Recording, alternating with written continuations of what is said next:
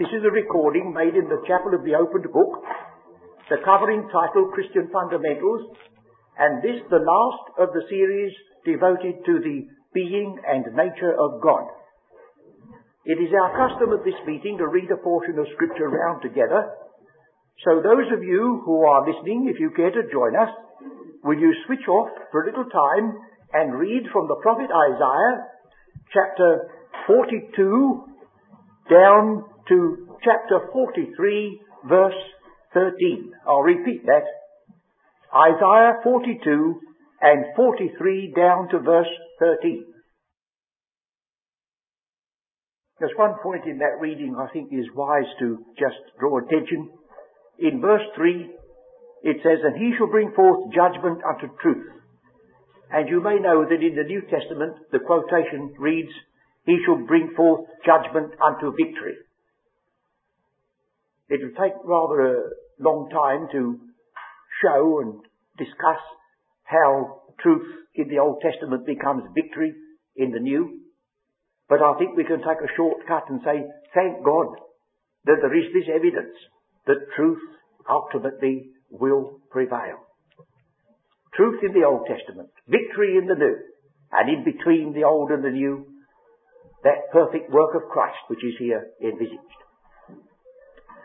Well now, this evening, we're just attempting to make what is called in modern language a recap. It's a part of the teaching of scripture that that is a useful thing to do. You remember the apostle Paul said for me to say the same things to you? So far as I'm concerned, he said it's not grievous and for you it is safe. It's rather interesting to know the word safe is a word that, that had to do with running a race. It looks very much like our word asphalt, and it has to do with getting a good grip on the path. Well, if going over the ground twice gives you a good grip in the connection with the witness of the word, it's well worth doing. And you remember halfway through the epistle to the Hebrews, the apostle stops and says, Now the things which we have spoken, this is the sum so I wanted this evening not to discuss further matters with regard to this tremendous subject of the being and nature of God, but rather to visualize something that we've sought to lift out of the scriptures and then leave it with you. The first thing that I would ask you to consider is that we've endeavored to show that the scriptures are particularly concerned with the present interval dominated by time. The first words of the Bible are referring to a beginning. And in the Epistle to the Corinthians, chapter 15, we get to the last syllable of recorded time when it says, Then cometh the end. Now, it's a matter of speculation, philosophers and others, besides teachers of the Bible, as to the nature and being of God who is outside all these limitations of time and space. But the Bible never enters into that. The Bible begins with a God who has condescended to enter into arrangements which have to do with time and place. What we shall know when we are face to face and are no longer learning, as it were, by a mirror enigmatically, is just impossible for us to understand. At the, in the beginning, I've got the words extracted from John's Gospel with regard to God Himself, without any relationship to you and me, that no man hath seen God at any time, at any time. And you may remember that after quoting those words, we immediately refer to the Old Testament and we quoted a verse which said, and they saw the God of Israel. And there's more than one passage. Moses is particularly lifted out as being peculiarly marked by God. He said, I speak to the prophet with a dream or a vision, but my servant Moses is not so, whom I have spoken to face to face as a man speaketh to his friend. Well now these are not contradictions. No man hath seen God, the unconditioned, the absolute, the infinite God at any time. So that we have God stooping down to the limitations of creation and the demands of redemption and all the circumscribing uh, things to do with appearance, uh, visibility, tangibility, all those things that go to make up our relationship one to another, God has stooped to that. Otherwise we should never have heard Him, we should never have seen Him, we should never have known Him. I myself rejoice to sum up all that I could ever hope to know of God in this life in one verse. I'll pass it on to you, but you can find others of equal value. We see the glory of God in the face of Jesus Christ. Now that may not satisfy some people, but it satisfies some simple minds.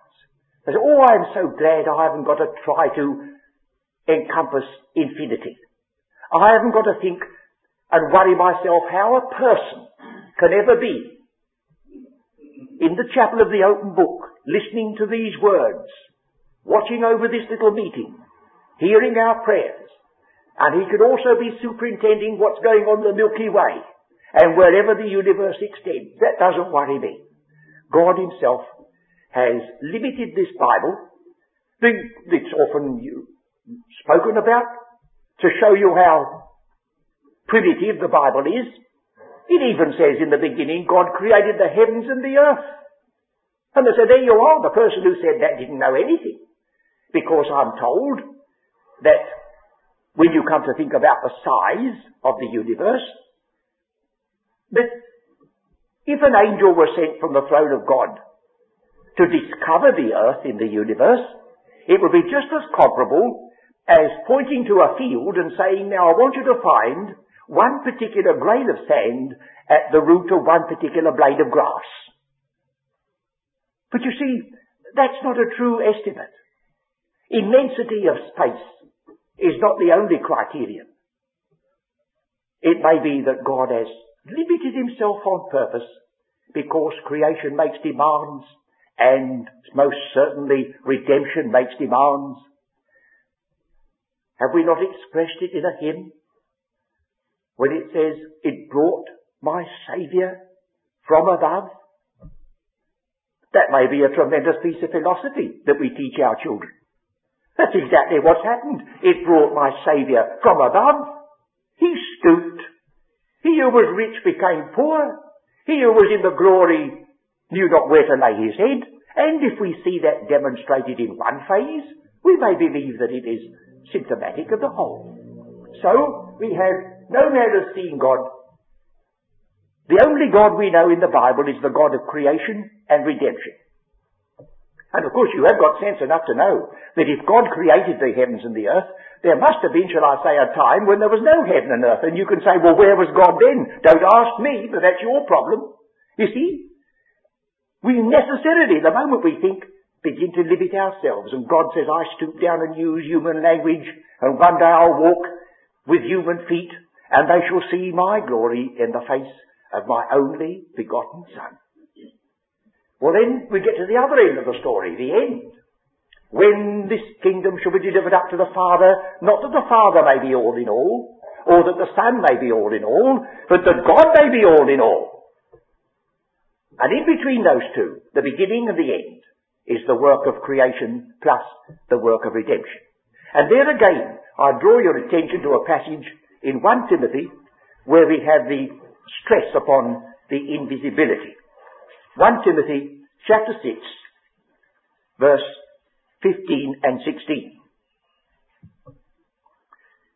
He's speaking about the appearing of our Lord Jesus Christ. That is in verse 14. There's no possible doubt about the person that's in view, who suffered under Pontius Pilate in verse 13.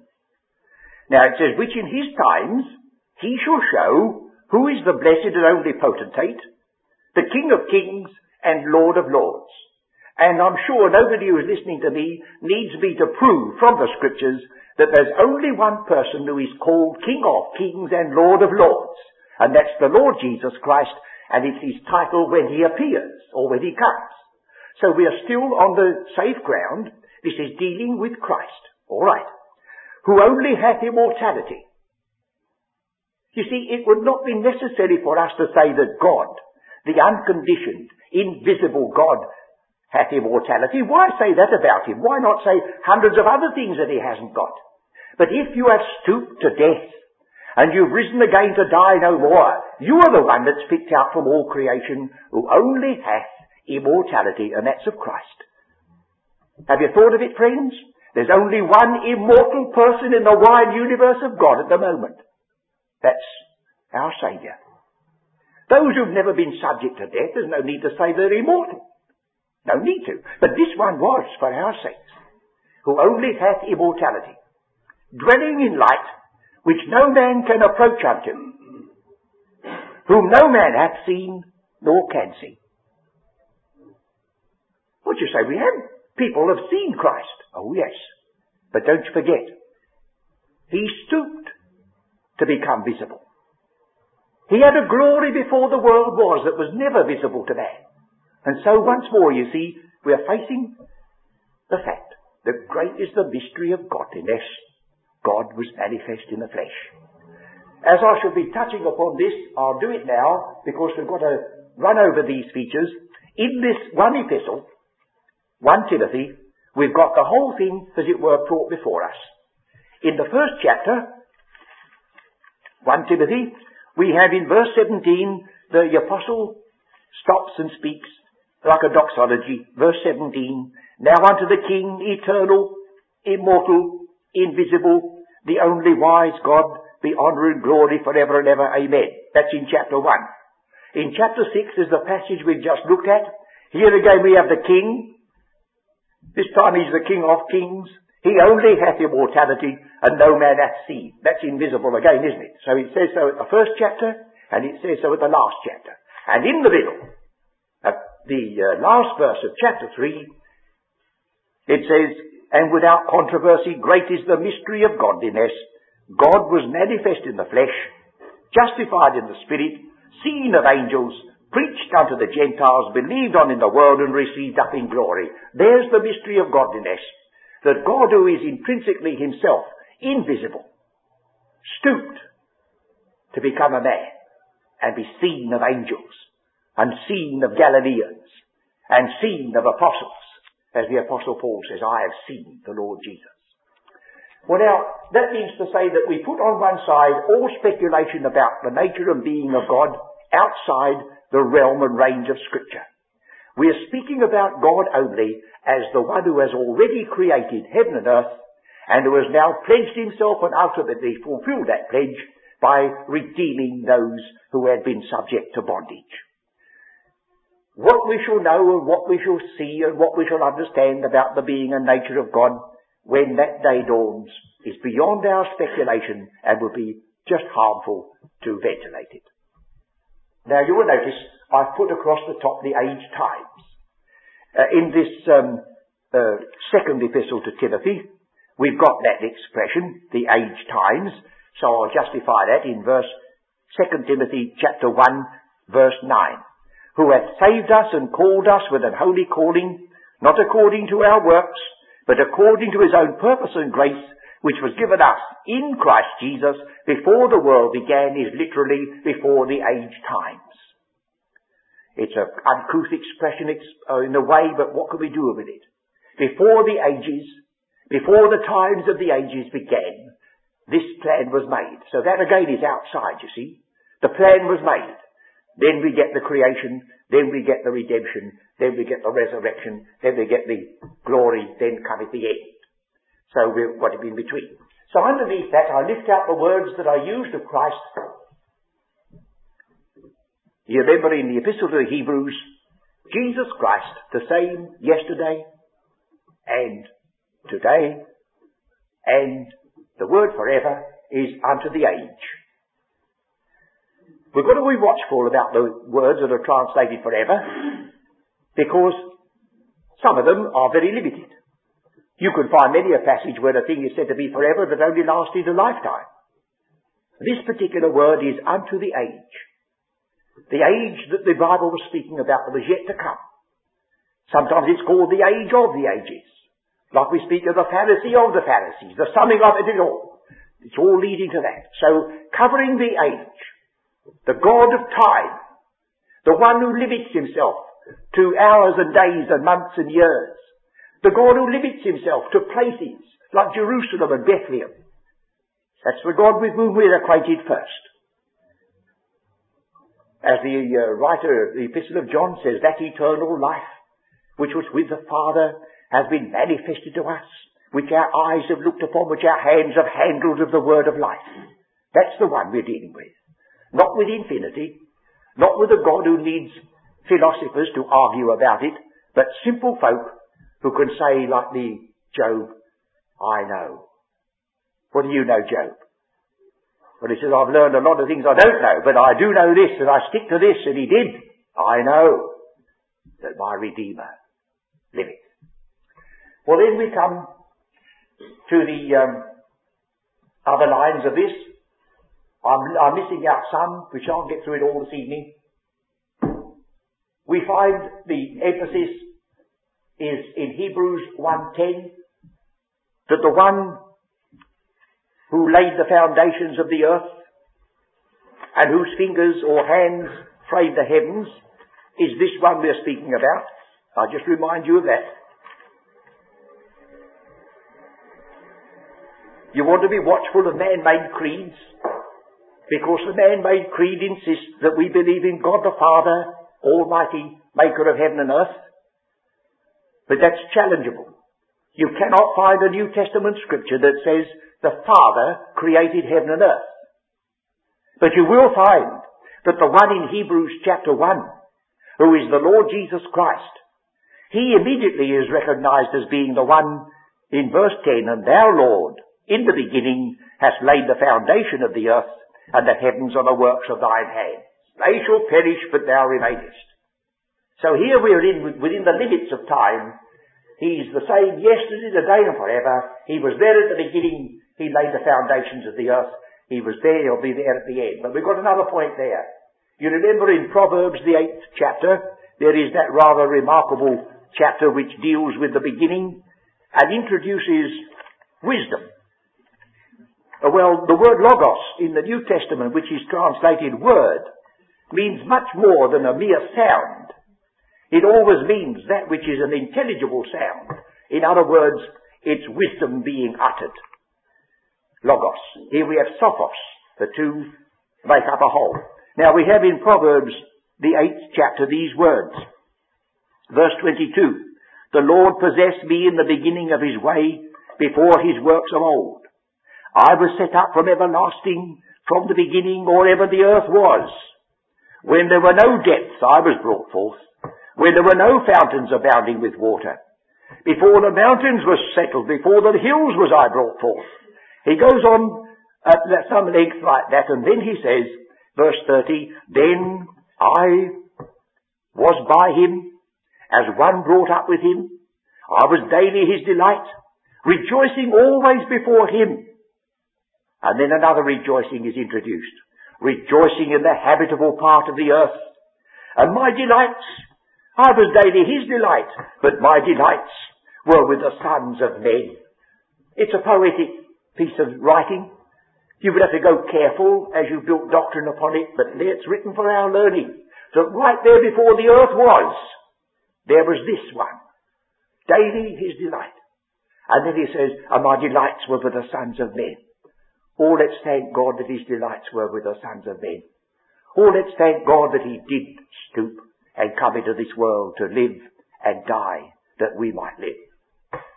And then we get the other end. I've just got the words in Hebrews. I've got this side. He laid the foundations of the earth and verse 12 says, As a vesture shalt thou fold them up and they shall be changed. They shall be laid aside. But thou art the same. Thy years do not fail. Creation will pass. It says so. But not this one. He abides. And our salvation depends upon the fact that He abides. As the writer in Hebrews put it, the testimony of these men that were so valuable was Jesus Christ, same yesterday, today, and forever. Therefore we need not bother what man shall do or say unto us, for he has said, I will never leave thee, neither will I forsake thee. And then we've got to the words where we have the word God manifest. Now in the Old Testament, God is manifest. In the New Testament, it is God manifest in the flesh. In the Old Testament, it's God manifest in law and in parable, in prophecy, and in both cases, Old and New Testament manifest in creation. I think I'll give you just the reference to that in Romans, the first chapter. Romans, the first chapter says that even an unevangelized heathen has some responsibility so that the scripture can say they're inexcusable. You notice the passage we read in Isaiah, there's many like it, that God would not give his glory to graven images. And it says here in Romans 1, verse 20, or verse 19, because that which may be known of God, notice that, it doesn't say everything of God can be manifested by studying botany or zoology or astronomy. Doesn't say that. But it says some things can be known of God. Because that which may be known of God is manifest in them, for God hath showed it unto them. So God intends that creation shall speak. We don't go to creation to find out the way of salvation. But we're very foolish if we ignore, ignore the testimony of the heavens above us and the earth beneath us, for it's teeming with evidence that God is and God is the creator. So it says, for the invisible things of him from the creation of the world are clearly seen, being understood by the things that are made, even his eternal power and Godhead, so that they are without excuse. And then it goes on to show you what they did in their foolishness. So there we've got God manifest in the works of his hands, and in the New Testament, God manifest in the flesh, in the person of Christ so that you remember he spoke to those with whom he had been living and witnessing and said, Have I been so long time with you? Hasn't it dawned upon you that he that hath seen me hath seen the Father? For I and my Father are one. And if you don't believe that, you get it set out in detail. I in them, and thou in me, that there may be one in us. Think of the pronouns there. And that's all to do with the nature and being of God and this manifest in the flesh. So we've got three words that carry the, sto- the story on. He's the God of creation. He's the God of redemption. He's the God of ultimate restoration. And as I say, that's where we cease. What will take place and be after that, God alone knows. And He hasn't revealed it. And then we have two or three words that are worth considering. In Colossians chapter 1, 16, he is said to be the image of the invisible God. So it does two things. It tells you that God in himself is invisible, but it also tells you that it is condescending to us. Here this one is the image of the invisible God. And that is one of the reasons why all image worship is to be resolutely set aside because it's a usurpation of the distinctive prerogative of Christ. He alone is the image of the invisible God. And you will see that God is recognizing that people who've got minds like you and like me, we cannot shut our eyes and think of nothing. You cannot shut your eyes and think of God who's nowhere. He doesn't ask you. He wants you to remember that Christ is the image of the invisible God. That you see the glory of God in the face of Jesus Christ. And He's the image into which you will be conformed one day. So that there will be that bringing together of the image of the invisible God and you in your little measure too in the image of your Redeemer. Uh, all being anticipated, of course, in the beginning when God said, let us make man in our image, after our likeness, a figure of him that was to come. And then we have titles, you remember. Oh, there's the form of God, Philippians 2. Uh, that is often misunderstood. It's looked upon as being an external shape. Well, neither form nor shape have the idea necessarily of feet and inches. As I've asked the question, if the form of God meant a visible shape, uh, what is the form of a servant? Because they're the same argument and the same word. Would you say, well, a servant hasn't got any particular form? I mean, a servant in the ordinary way is just an ordinary human being, but you don't ask for their measurements. What is the form of a servant? Must he always be six feet or five foot six or? Don't you see it's the word status? And I fall back on Shakespeare because Shakespeare's language is the language of the uh, authorized version. King Lear had distributed his kingdom among his daughters, and then because they turned out such a bad lot, he said, I will resume the shape that you think that I have cast off forever. What shape? You're going to shape? He meant I'll become a king again. He would have the same hands and feet and face, but the status would be different. He'd given it up. He said, I'll take it back. And this word form is best understood by the chemical use of it. We call it formula. The formula is not an external shape, it's the necessary state in which that particular compound exists. Like the formula of water is H2O. Not a shape. So he was the form. He was in the status of God. And then for our sakes, he didn't grasp it and hold it. He became the form of a servant. And stooped so low that he stooped to the death of the cross and is going to be elevated so high that we found that it was quoted of him, what is quoted in Isaiah's chapter we've read. God said he will not give his glory to another. He knows no one else. Unto me, saith the Lord. That God says. Every knee shall bow. Paul says that's going to be fulfilled when every knee bows in the name of Jesus. Now either they're dreadful contradictions or we've got to harmonize those passages. And then we come to the titles We've looked at those in passing. Elohim immediately presents us with a problem. As I've said, I think, in the earlier studies, that if Moses could have possibly have avoided it, I believe he would have avoided using the word Elohim. You say, why? When he was leading a people who had been slaves in Egypt for hundred years or more, surrounded by idolatry, and he was going now to stem that idolatry and present to them the fact that the Lord their God was one. Yet the very first verse he writes in Genesis, he has to put down Elohim, which is plural for God. And it's translated in the plural, gods, many a time. He couldn't help himself because he was dealing with fact. So God is outside the limitations of grammar, even as is outside the limitations of space and time and ordinary human logic. You say, how is he outside of the realm of logic? Surely God's are unreasonable.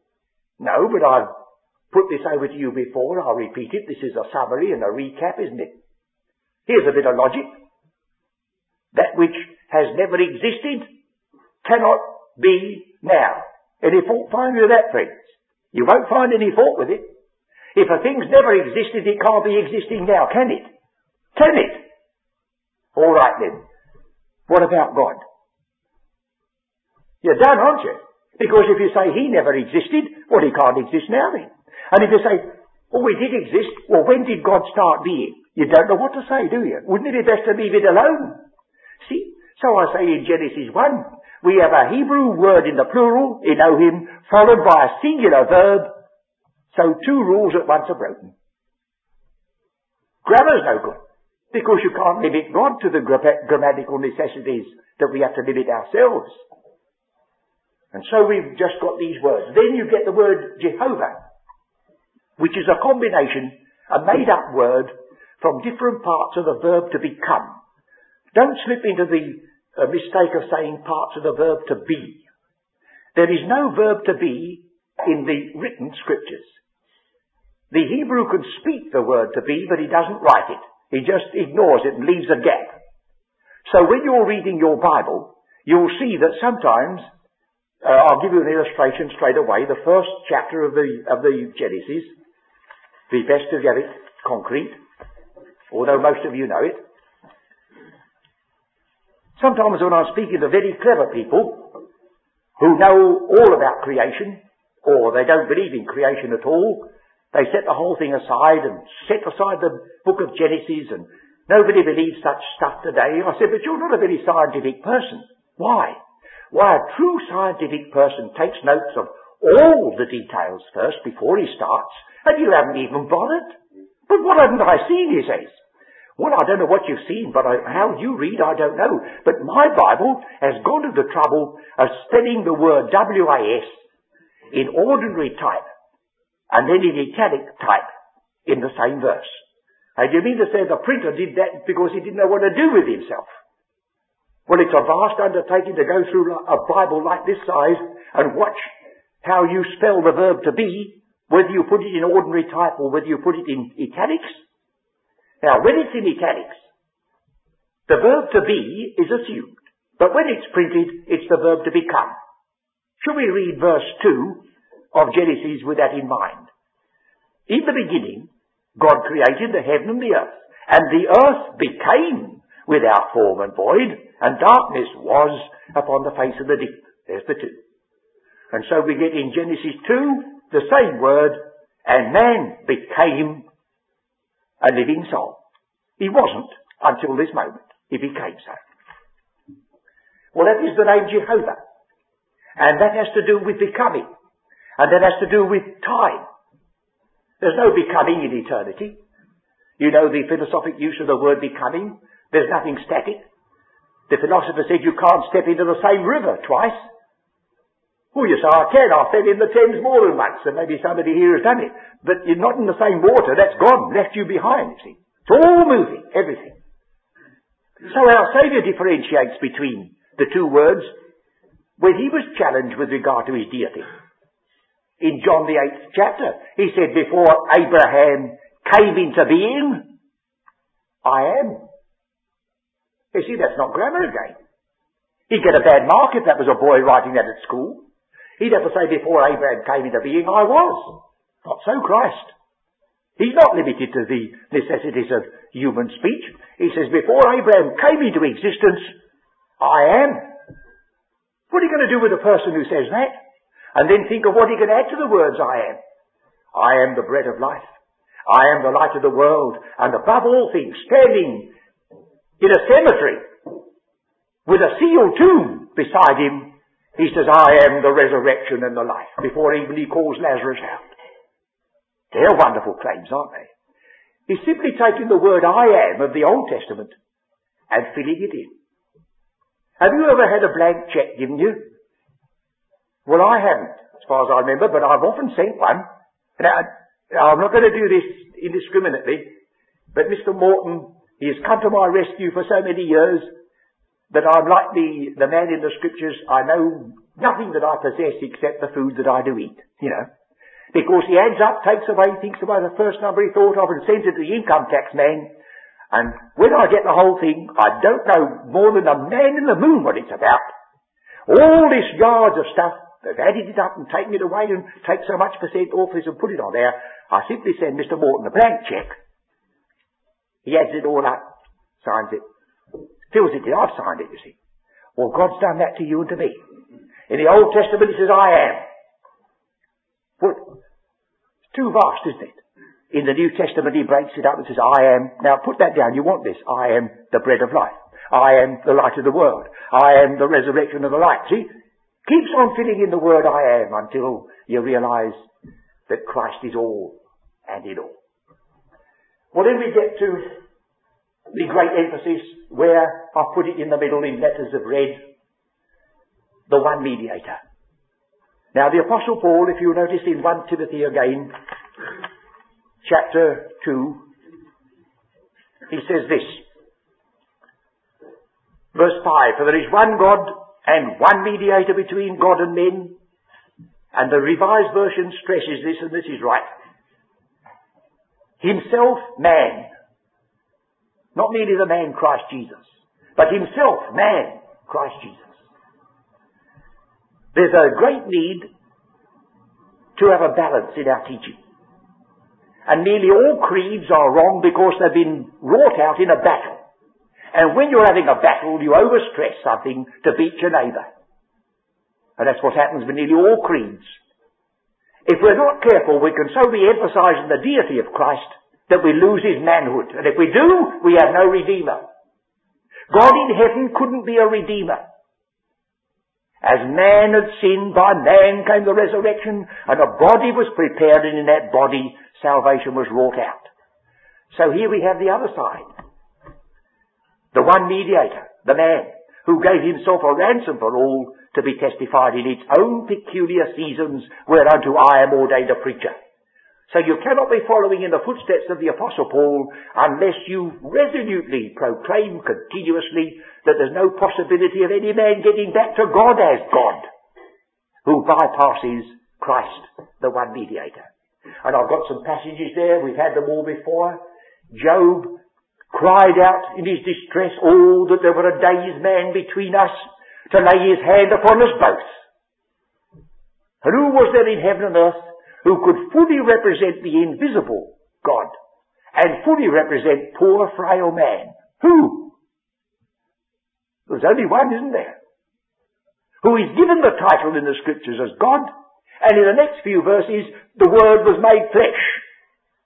Who is said to be the one who laid the foundations of the earth in one chapter, and in the very next chapter says, seeing the children are partakers of flesh and blood, he himself took part of the same. That's the one we need a mediator between God and men. And then you get other references. The true God, the only God, the only wise God, the only potentate. Now you might say, well, the true God, but you look at the first epistle of John and see whether it doesn't need a bit of careful pondering before you jump to conclusions. The last chapter of the first epistle of John. Verse 20. And we know that the Son of God is come and hath given us an understanding that we may know him that is true. And we are in him that is true, even in his Son, Jesus Christ. This is the true God and eternal life. Now, John has a great tendency to use this particular word translated this. You remember, in the first, in the first chapter of John's Gospel, he says, in the beginning was the Word, and the Word was with God, and the Word was God. And he doesn't say all things were made by him. He stops. He says, the same. See? The same was in the beginning with God. Or there was a man sent from God whose name was John. The same. He uses that, the same. Well, that's the word here. Let's put it back. We are, we know him that is true. We are in him that is true. Even in his son, Jesus Christ. The same is the true God and eternal life. Well now, there's no doubt that Christ is the eternal life if you don't believe the other side of it. Look at the first chapter. That which was from the beginning, which we have heard, which we have seen with our eyes, which we have looked upon and our hands have handled, this is the visible, isn't it? The tangible, the one who's here.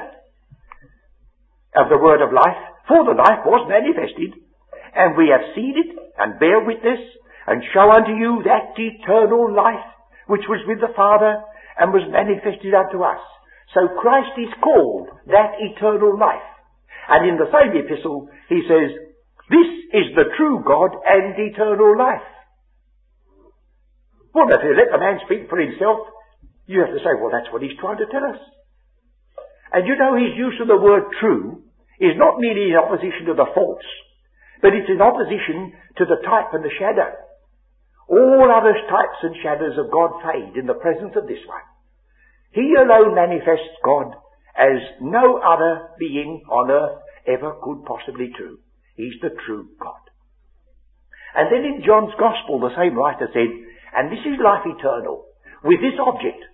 That's the translation of the word hina, not merely that. This is life eternal. With this object, that you may know the only true God and Jesus Christ, whom he hath sent. So you've got to watch these things because they speak a little bit more than perhaps we give them credit for. Is anyone sitting listening to me saying, you know, very difficult for me to understand, but friend, we're all in the same predicament because none of us at this present moment are in personal possession of everlasting life. And our reasoning faculties and our minds have all been distorted and alienated from the life of God so that we cannot think squarely. That's the teaching. We're all of a muddle and mix, but life eternal is given us, so that in that day we're going to see clearly. We're going to understand more perfectly. We're going to comprehend that which is beyond us now. This is life eternal. With the object that then when you have that life eternal and can practice it, you'll understand as you cannot understand now. As the apostle said, he thought of a child as a child, but when he became a man, he put away childish things. Now, now, we see by means of a mirror, enigmatically. But then, face to face. Now we know partially, but then, fully, completely, and perfectly. Well, that brings us nearer to the end of our study and the time, and this chart, I'd like to just take the stage further we have stressed in the New Testament the titles Father, Son, and Spirit. And you know they are brought together in some contexts. It's almost unavoidable, uh, but what you should, but you should keep them together. The grace of the Lord Jesus Christ, the love of God, and the communion of the Holy Ghost be with you all. We know those words, don't we? But you would be shocked if someone were to say this, the grace of our Lord Jesus Christ, the love of the Apostle Peter, and the communion of the Holy Spirit. You say, oh, you can't do that. You can't do that. That's like one of these quizzes when you get a word introduced that's out of its place. You see, Christ, the Son, the Father, the Spirit. But then you go to the Old Testament and you get other groupings. You get Elohim, God, and you get Jehovah, and you get El Shaddai, the three great outstanding titles in the Old Testament. So you see, if there'd never been creed makers, if they'd never had arguments and squabbles in the early days, there would never have been invented the word Trinity. Don't forget it's an invented word just to try to symbolize and sum up a line of teaching. Because there's just as much the emphasis upon titles in the Old Testament that God has assumed to speak to us as in the new. And do remember this, that there's a tremendous amount to be laid upon the inability to understand the meaning of the word person in the scriptures. To us a person is an individual. But you do know enough Latin, I suppose, to know that per and son joined together means to make a sound through something. And it was the title of a mask an actor's mask. And to this very day, an actor personifies a character.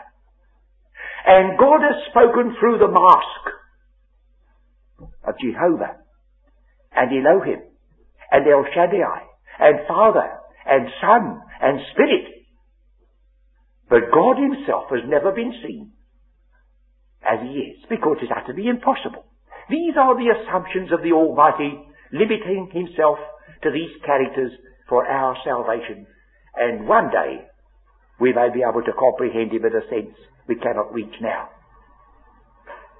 Now I've got two texts at the bottom, and with those I would close because they sum up what I hope is to be the consequence of our study and my own personal attitude.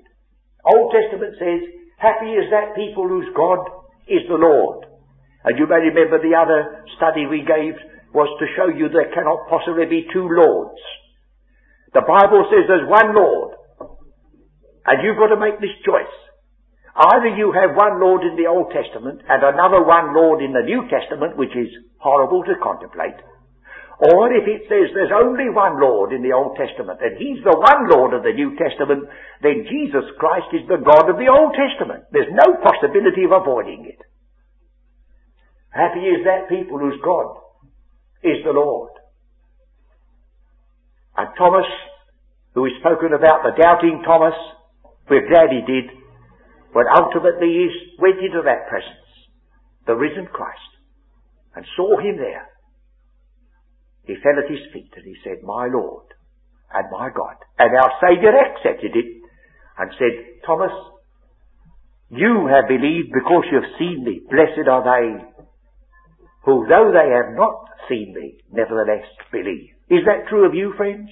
Have you got that blessing resting upon you? You've never seen him like Thomas did, But can you out of a true heart say, my Lord and my God? If you say no, conscientiously, I can't do it, well good. Don't say it if you don't believe it. But it ought to send you home to your knees and say, why can't I do it? What's wrong with me? Is there something I haven't done or seen that prevents me from taking that attitude to its full?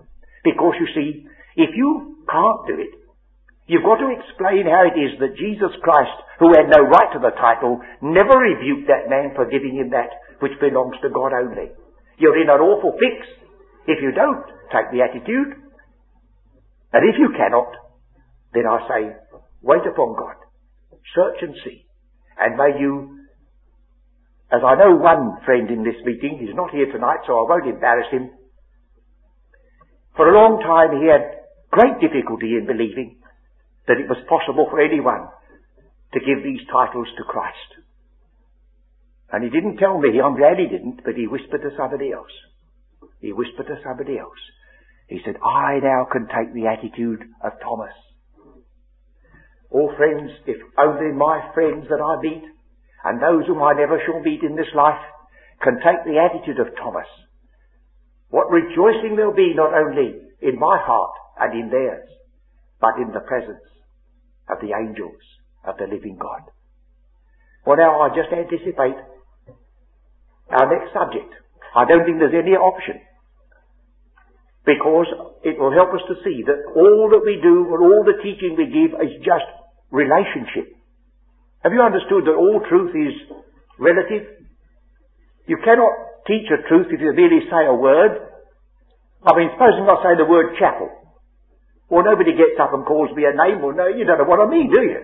I must link the word chapel with something else. And it's, I may spend all my days talking about God. And when I've done, I've not done enough.